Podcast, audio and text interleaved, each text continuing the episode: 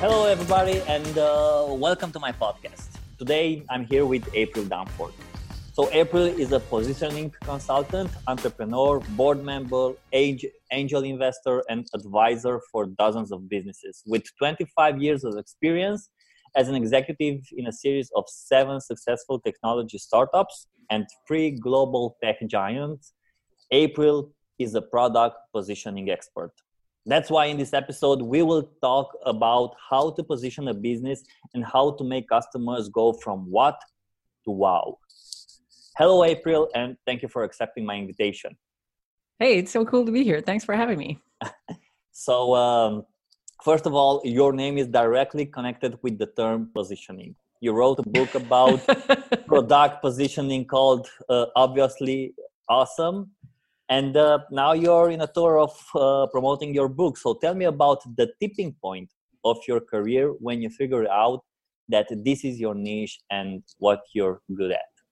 Yeah you know it, it uh, it's kind of a long winding road. So you know i i ended up doing marketing out of engineering. Like i studied engineering in school but i got a job at a startup in the marketing department after i graduated that startup got acquired my boss left and i was kind of in the right place at the right time and i took over the group.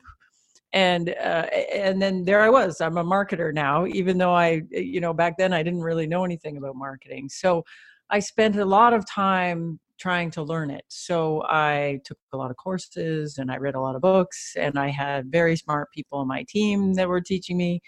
And one thing that kept coming back over and over again was this concept of positioning as eh, kind of the foundation of everything we did in marketing and sales. Like before we could make a campaign, before we could do go to market strategy, before we could create messaging or branding, we had to kind of figure out this fundamental positioning, which was who are our real competitors? Why are we different? Why are we better? Who exactly are, are we trying to go after as our best target customers and and more importantly what market are we actually in?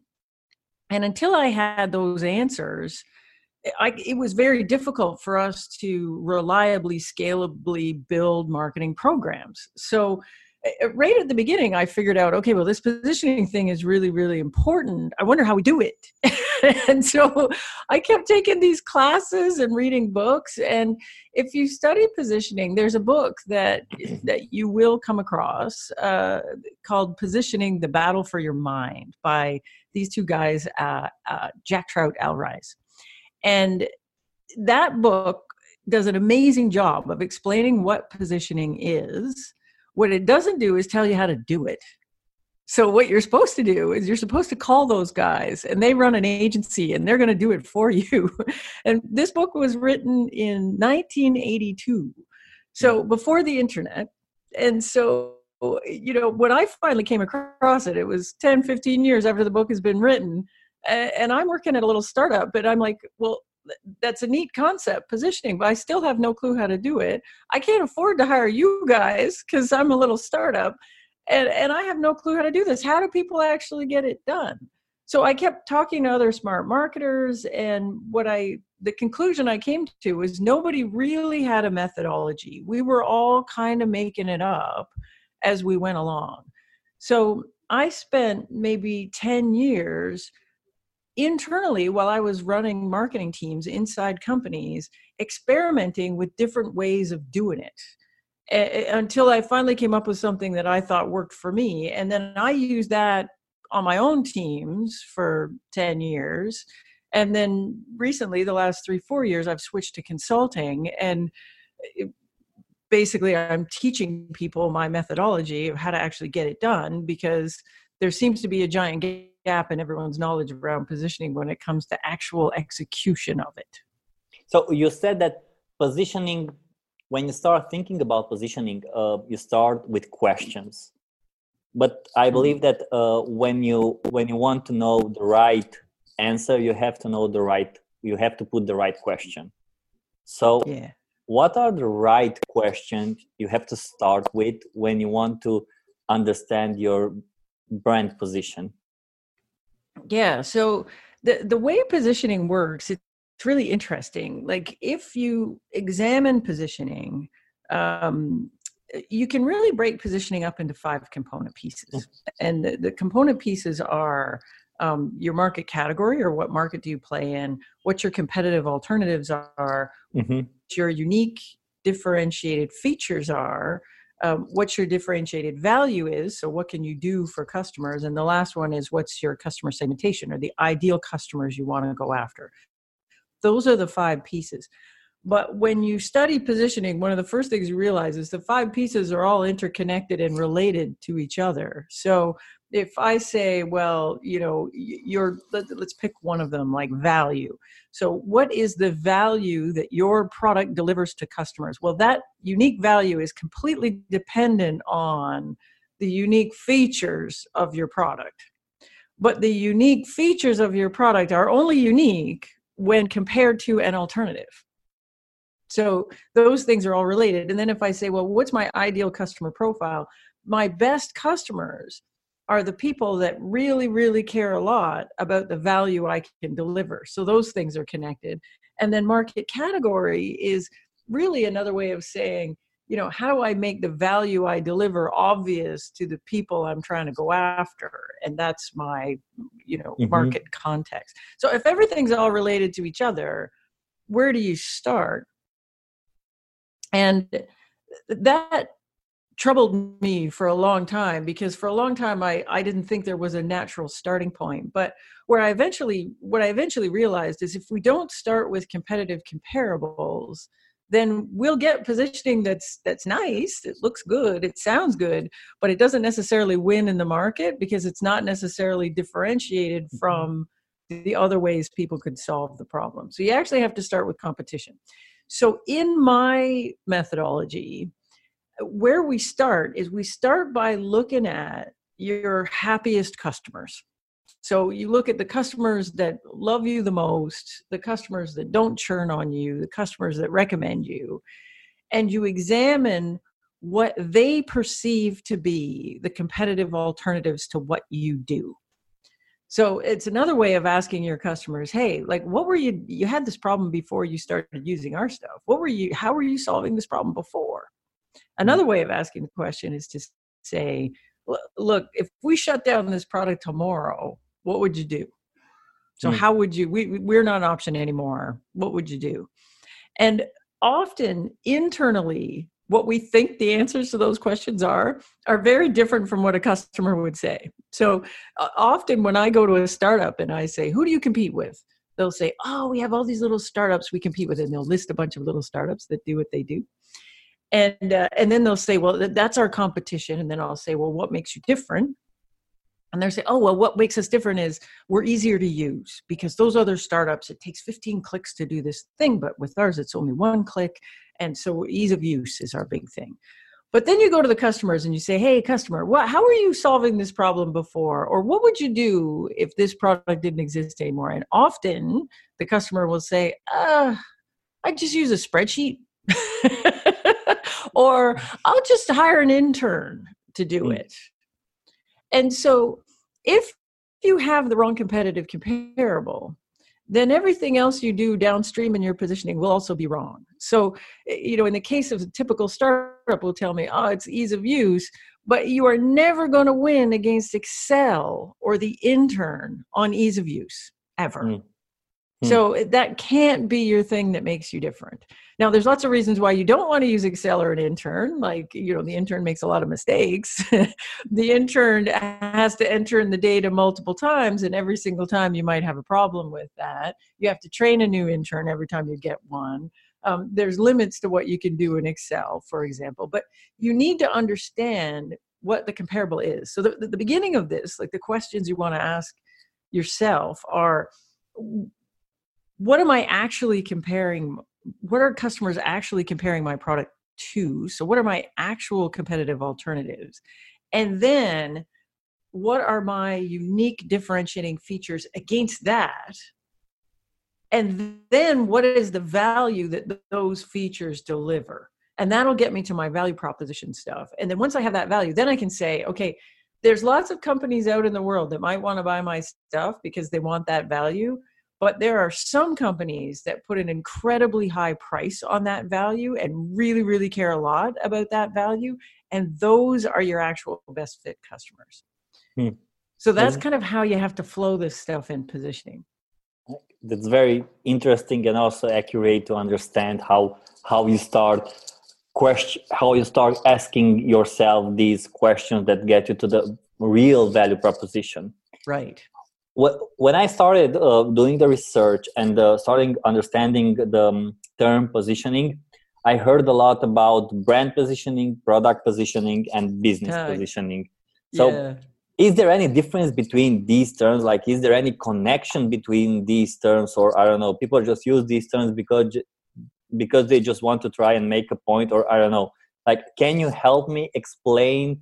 What positioning really means and how marketers yeah. should really think about positioning a product yeah so so here here's my opinion on that positioning is tragically misunderstood like hmm. if people really don't get it it's an old concept but our understanding of it is very very shallow so I have a particular problem with the term brand positioning. That drives me absolutely crazy. There is positioning and there is branding, and those two things are completely separate. Branding is a thing that you cannot do until you understand positioning. Positioning is an input into branding. So if I'm building a brand, the first thing that let's say I go to a brand agency and I say, "Hey, we're going to build we need a new brand. We're going to, you know, we're building new brand stuff around this product." What's the first thing the branding people are going to ask you? They're going to say, "Who's your target customer? What's your value proposition? Who do you, who's your competition?" That's positioning. You can't do branding until you understand positioning. It is an output. Positioning is an input.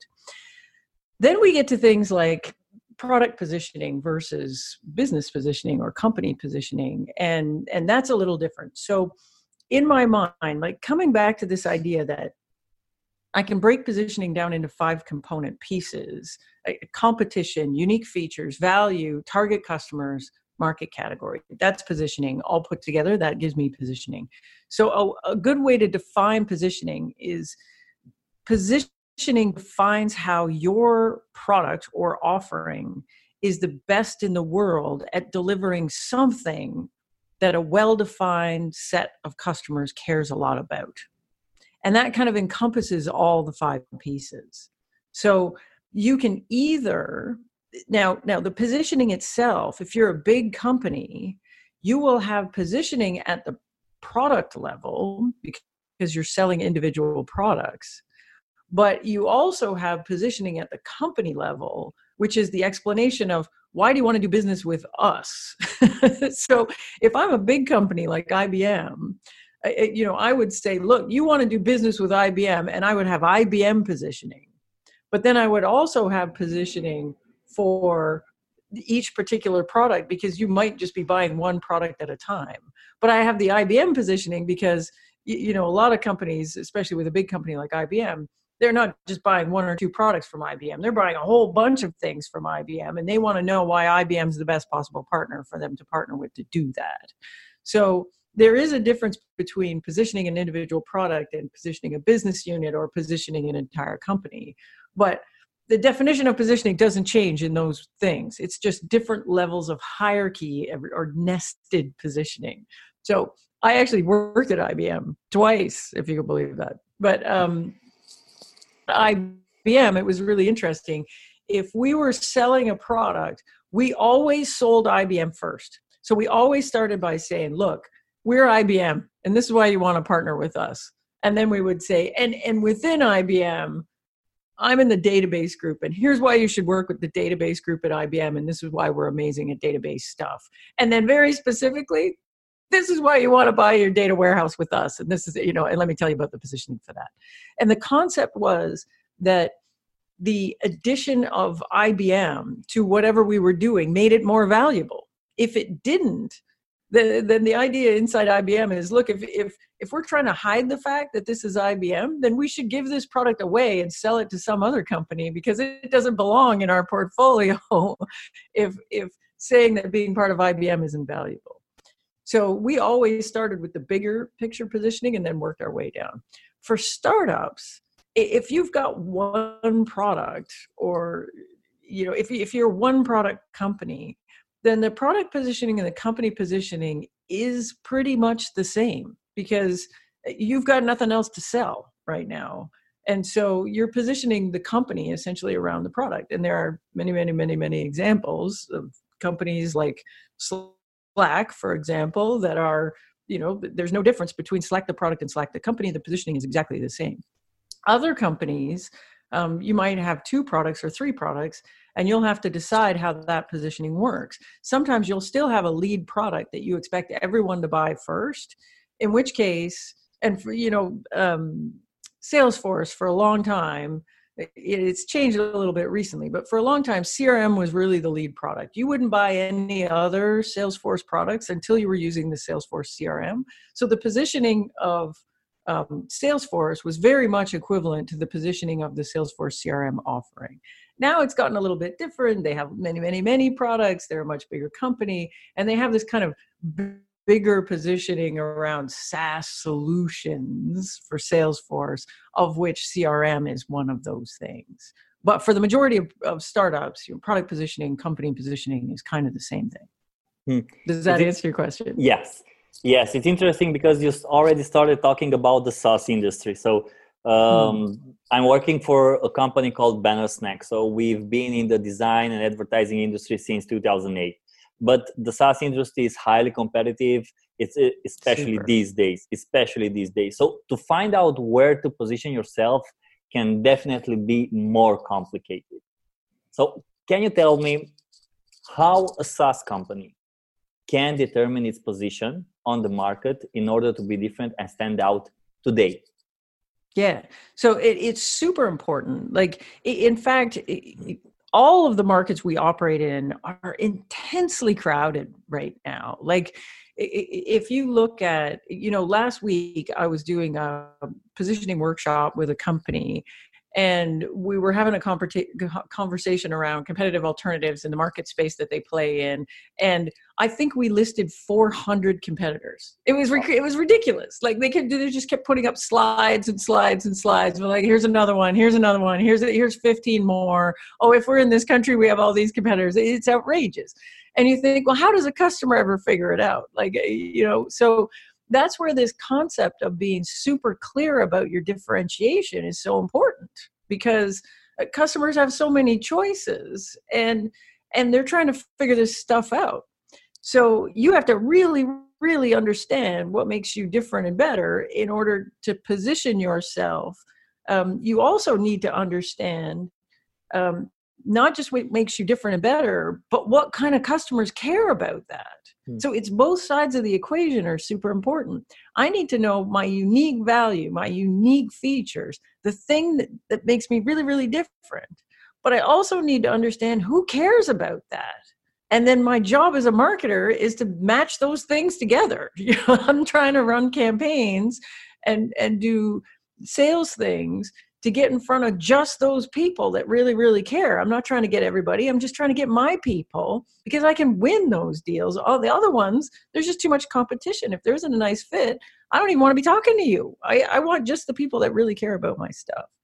So that's the first thing. So it's this it's this matchmaking. It's both sides. I got to understand my unique value and then I got to understand who really cares about that unique value so that I can be working on the matchmaking in between. So, and that's no different in in SaaS as it is in any tech product. It's the same, and and products in general, it's the same. Like we sometimes fall into this trap of well, you know. I'm operating in a market and it doesn't look all that crowded, you know, but it is even if there's not a lot of other SaaS businesses in there. You're still competing with Excel or Word or the intern or do hmm. nothing because this doesn't seem like such a bad problem, actually. And even in those situations, you're really going to under, have to understand who, like, your product solves a problem. Who feels that problem the most intensely and why? And then I'm going to just go after those people because it's a waste of time for me to try to sell to anybody else. Um, so all of this stuff is really, really important. So it's important for SaaS businesses when you're in a market where there's hundreds of other comparables, you got to really hone in on what makes you different and better. You got to put the center of every. Hello. I'm not targeting everybody. I'm just targeting the people that really care about what I'm good at because that's the only place I can win. I bet you have a few favorite big brands that have a strong positioning in the industry. But um, I want to challenge you to think of small companies that manage to position themselves very well on the market with a limited amount of money invested in brand awareness and advertising. Can you think of a few examples? Well, this is this is kind of my bag as a mm-hmm. consultant. Mm-hmm. Is I, I mainly only work with smaller companies, and um, and I mainly work with uh, with companies that have positioning challenges, and, mm-hmm. and so they're in competitive markets. And so there's a handful that I could talk to you about. Like one that I recently did some work with is a really small company here in Canada, and they're called Level Jump, and they are in the sales enablement SaaS space. The sales enablement SaaS space is so crowded. Oh my gosh. There's literally like my first meeting with them, we had this conversation about like, yeah, okay, so what are the other alternatives in your space? And again, it was dozens of companies.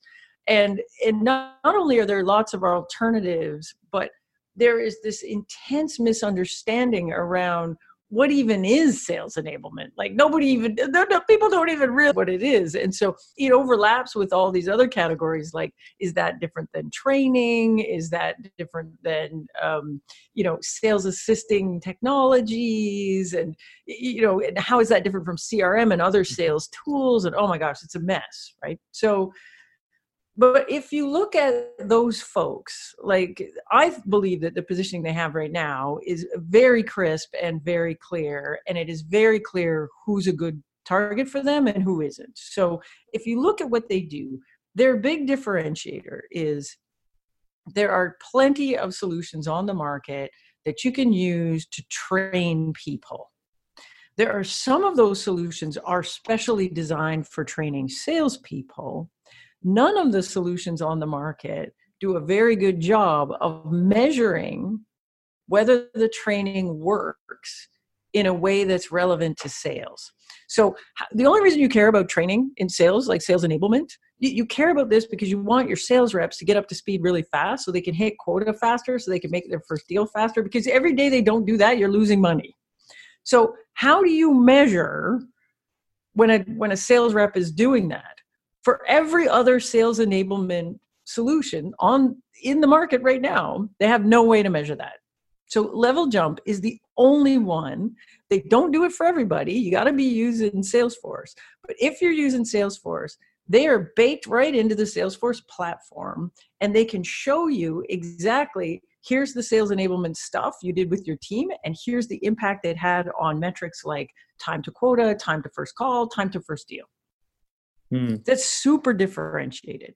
So when they are positioning their product, their their positioning is all around sales enablement that drives sales results. It's sales enablement tied to sales results. It's measurable sales enablement results.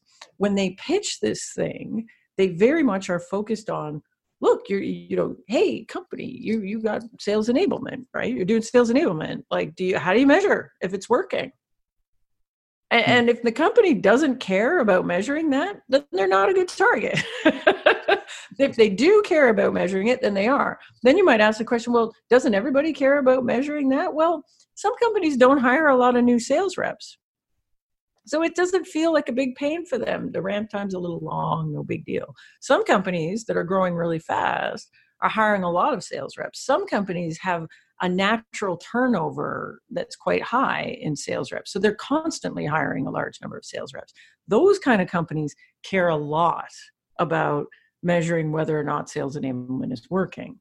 So what they've got is a solution that's positioned really tightly around hey i'm you not only are we're going to do sales enablement i'm going to be able to show you where it's working where it's not working whatever so you can get your reps ramped faster get them to deals faster and then on the other side the company is very cognizant of the kinds of companies we're trying to go after are the ones that really, really care about that fast ramp, ramp time.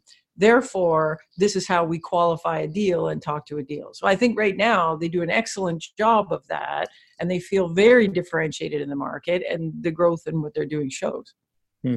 Well, that's a that's a very good example. So I and I believe that this is how and they are also a good example on learning how to differentiate using another differentiator like Salesforce, like how they are using Salesforce to be differentiated in a different uh, platform, in a different. Yeah, that's right. That's right. Yeah. So a few months ago, I wrote an article called "Chasing Trends Will Kill Your Marketing Purpose." But uh, now I'm thinking to update the article in "Chasing Trends Will Kill Your Brand Positioning." After this interview. but can- well there's some ways you can use trends like you got to be careful like trends are a thing like i agree with you in general but but there are there is a smart way to leverage a trend you just have to be careful well that's my that's my question like can you tell us why marketers and, entrepreneurs are chasing trends to make their brand stand out and what makes them use these trends and what they should do instead yeah, this is a great question. So we so first of all, so I've talked a lot about market category, right? So what I what I mean by market category is like my example of level jump, right? Their market category is sales enablement. That's that's where they fit. And so they could have called themselves sales training or they could have called themselves something else, but they're sales enablement. You always need to have your product positioned in a market category otherwise people do not understand what the heck you are now, in tech, we're super into trends. like trends come and we we get very excited. Sometimes we get so excited about trends that we mistake it for a market category. And so we start saying, "Oh, you know, we're we're we're an AI tool." And I don't know what an AI tool is. AI, machine learning, you know, all these things. These these in a lot of ways you could you could call these things trends that can be applied across multiple multiple market categories so saying that you do machine learning doesn't t- really tell me what you are it answers a little bit of why you do it so it's easy to confuse a, a trend with market category. You can never lose the market category you got to have that. But if you are firmly positioned in a market category you can sometimes bring in a relevant trend to help answer the question why is this important to me as a customer right now? And it it helps to give your customers a sense of urgency or a sense of yeah not not only do i understand what you're all about which is the market category but i also understand why i might need to deal with this right now so an example of this is um, there's a company that I've worked with in the UK called Redgate Software. They're awesome. Um, they're quite a big company now, like 300 plus employees, um, totally bootstrapped, never raised any money. They're amazing.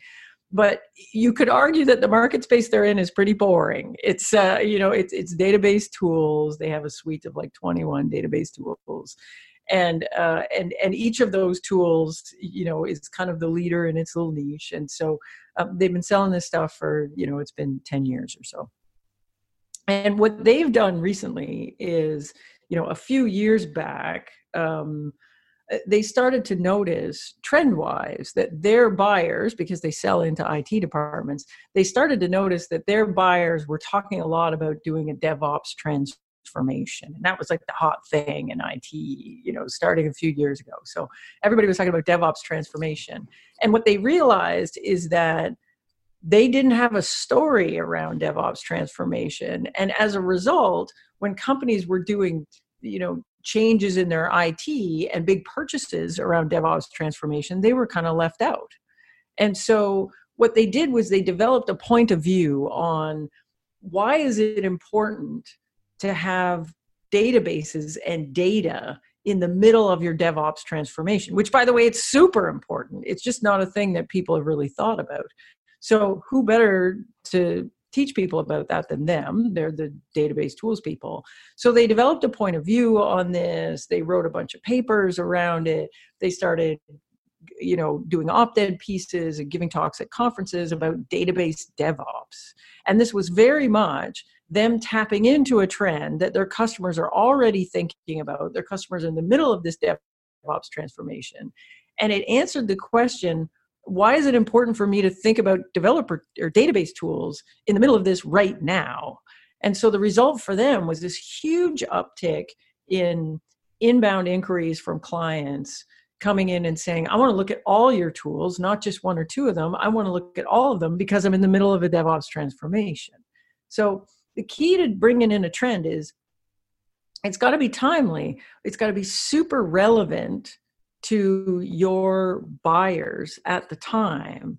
And what it should serve to do is not define what you are, but help people understand why is this important right now and I should get on this now instead of delaying this purchase for another quarter because I've got other priorities.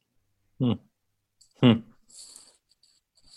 So I know that you're coming to Romania at the How to Web conference in. I was so excited. Yeah. Next week, yay! Is it your first? Oh, by the time this by the time this gets published, there it won't be. you know what? I've been to. I went to Romania. Gosh, uh, like maybe 15 years ago. Wow. so long ago. Yeah. Tra- traveling or business? Uh, it was a business trip, and I literally was there for one day. I flew oh. in. I had one day. I was like, "Yay, Romania!" and I flew out. that was it. Yeah, so I'm excited to come back because I don't think I really experienced Romania the last time. Although this is a quick trip too, so I gotta I gotta pack it in. I got like two days. So yeah. What are your expectations from the Romanian startup industry?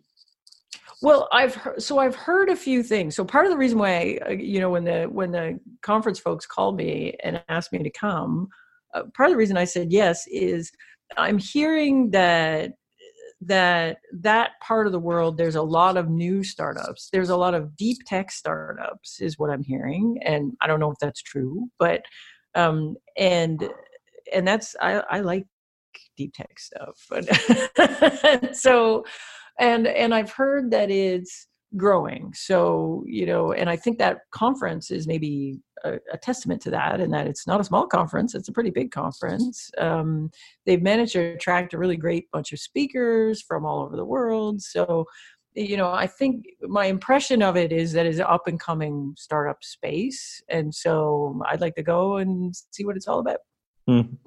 april before we finish this interview i have a quick challenge for you. I, oh, I want I want, I want you to ask my listeners a question that can challenge them. Like my audience is formed by people working in the marketing and communication industry. So social media marketers, marketers, product marketers, uh, PR people, and all this stuff. So even if, and even if they want to answer, won't be able to answer it somewhere. I don't know on the comment section on social media or something somewhere else. I'm pretty sure it can help them reflect on it so they can do a better job at the company they work for. So what's your question? Hmm. all right so here's here's the question. Um, if you're on the marketing side if you're in marketing i want you to ask yourself have you positioned your offering deliberately or are you just positioning it because that's the way we've always thought about it? And so what i mean by that is when you're trying to answer the question like who's our best target customer? Do you really know what that is? Or are you just saying oh it's small medium business because that's what we've always said. That's what we always said that. And you know the same thing with what's our differentiated value? Uh, you know how do we define the market that we're in have we actually done all of that stuff deliberately? Or are you, as the marketing team, just accepting whatever the company tells you and they say, hey, yeah, no, this is our target market, this is our value, this is what we're doing?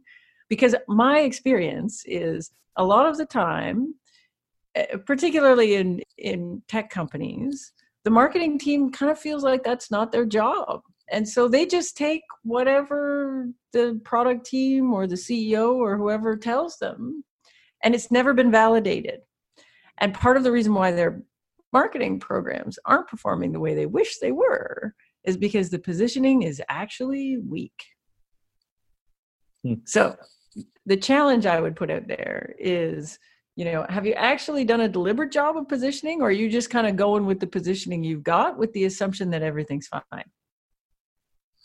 Well, a hard, that's a hard one. well, that's a that's that's like a face palm. but that's a really good you, question. Every startup I've ever been in, when I joined the company as the VP marketing, and I asked those questions like, who's our target market? What's our differentiated value? What do we do? It hadn't been examined since the birth of the company. And yet, the product had totally evolved, the market had totally evolved, the competitive landscape had totally evolved. And half the time, you know, we'd have a product that everybody on the team would say, this is a database and it's aimed at people with large amounts of data, blah, blah, blah, blah. And I go run, try to run programs against that and couldn't get any results. And then I come back to it and, and sit in on customer calls, talk to customers, and you'd find out customers don't think of us as a database at all customers think about us as a data warehousing tool or a business intelligence tool or something completely different. And no one had ever examined that positioning because it had never been examined. The positioning was weak. Because the positioning was weak, I couldn't do my job as the VP marketing. Hmm. So, this default positioning thing is a very, very common problem. And on the marketing side, we often don't challenge it because we just assume somebody else is looking after that. And I would say, I bet you nobody is. but you're feeling the pain, marketing people, yeah. because it's garbage in, garbage out. If the positioning is weak, you're never going to be super successful on the marketing side. So it's up to you to figure out whether or not the inputs you're getting are good. And, and if you if you suspect they're not, you're going to have to figure out how to fix the positioning, and it's on you because the results are on you. And I also believe that between these departments like the customer support the marketing the department the, the design department the product department should be um, a natural bridge. They can just bring the value they get from the customer and and they can just use it in their day-to-day work.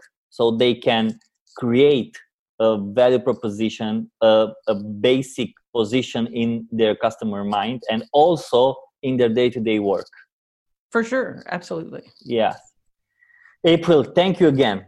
Thank you again for joining my podcast. It was a wonderful, wonderful talk, and I enjoyed it a lot. For and for people who want to connect with you, where can they find you? How can they connect with you? Yeah, so I um my my website is aprildunford.com. It's very easy. Uh, I'm on social media everywhere as April Dunford. I I'm most active on Twitter probably. I, I I'm not very very good at social media to tell you the truth. But I'm the I'm the most active on Twitter where I'm at April Dunford. It's pretty easy to find me. You can find me on LinkedIn. Occasionally I do something there. Um and I, and you can find me at How to Web next week. I think my talk is on day two and I'm first thing in the morning. So that means everybody goes out partying at the end of day one and they're going to feel hungover. They still have to come to my talk first thing in the morning and I expect them to be up front and looking perky. Can you do a teaser? Can you do like a yeah, I'm the wake. I'm the wake up. I'm the wake up talk on day two. Oh my gosh, it's that's a hard that's a hard time slot, but I'm gonna do my best to show up and be high energy. Like, okay, people, it's day two. Let's do this. with a lot of and with a lot of coffee. a lot of coffee. Like yeah. a lot of coffee. Yeah. What What will you talk about? So in the talk, I'm going to talk a little bit. You know, positioning's my bag. So in the talk, I'm going to talk a bit about how we define positioning. I'm going to give some examples of uh, where we had weak positioning and we managed to turn it into strong positioning.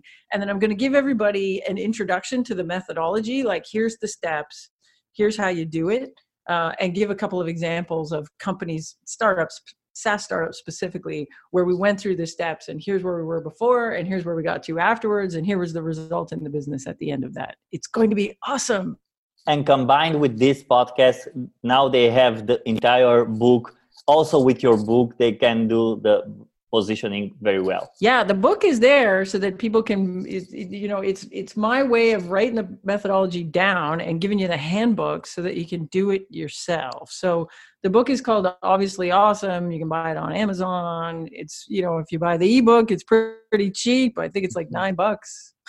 seven bucks or something. It's like costs nothing. You'll be fine. But it's like two coffees is the equivalent of this book.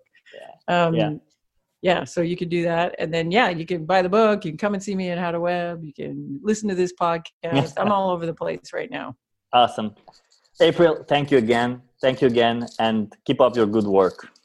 Oh thanks. Well thanks so much for having me on the podcast. I enjoyed it. It was my pleasure. Thanks, thanks. bye bye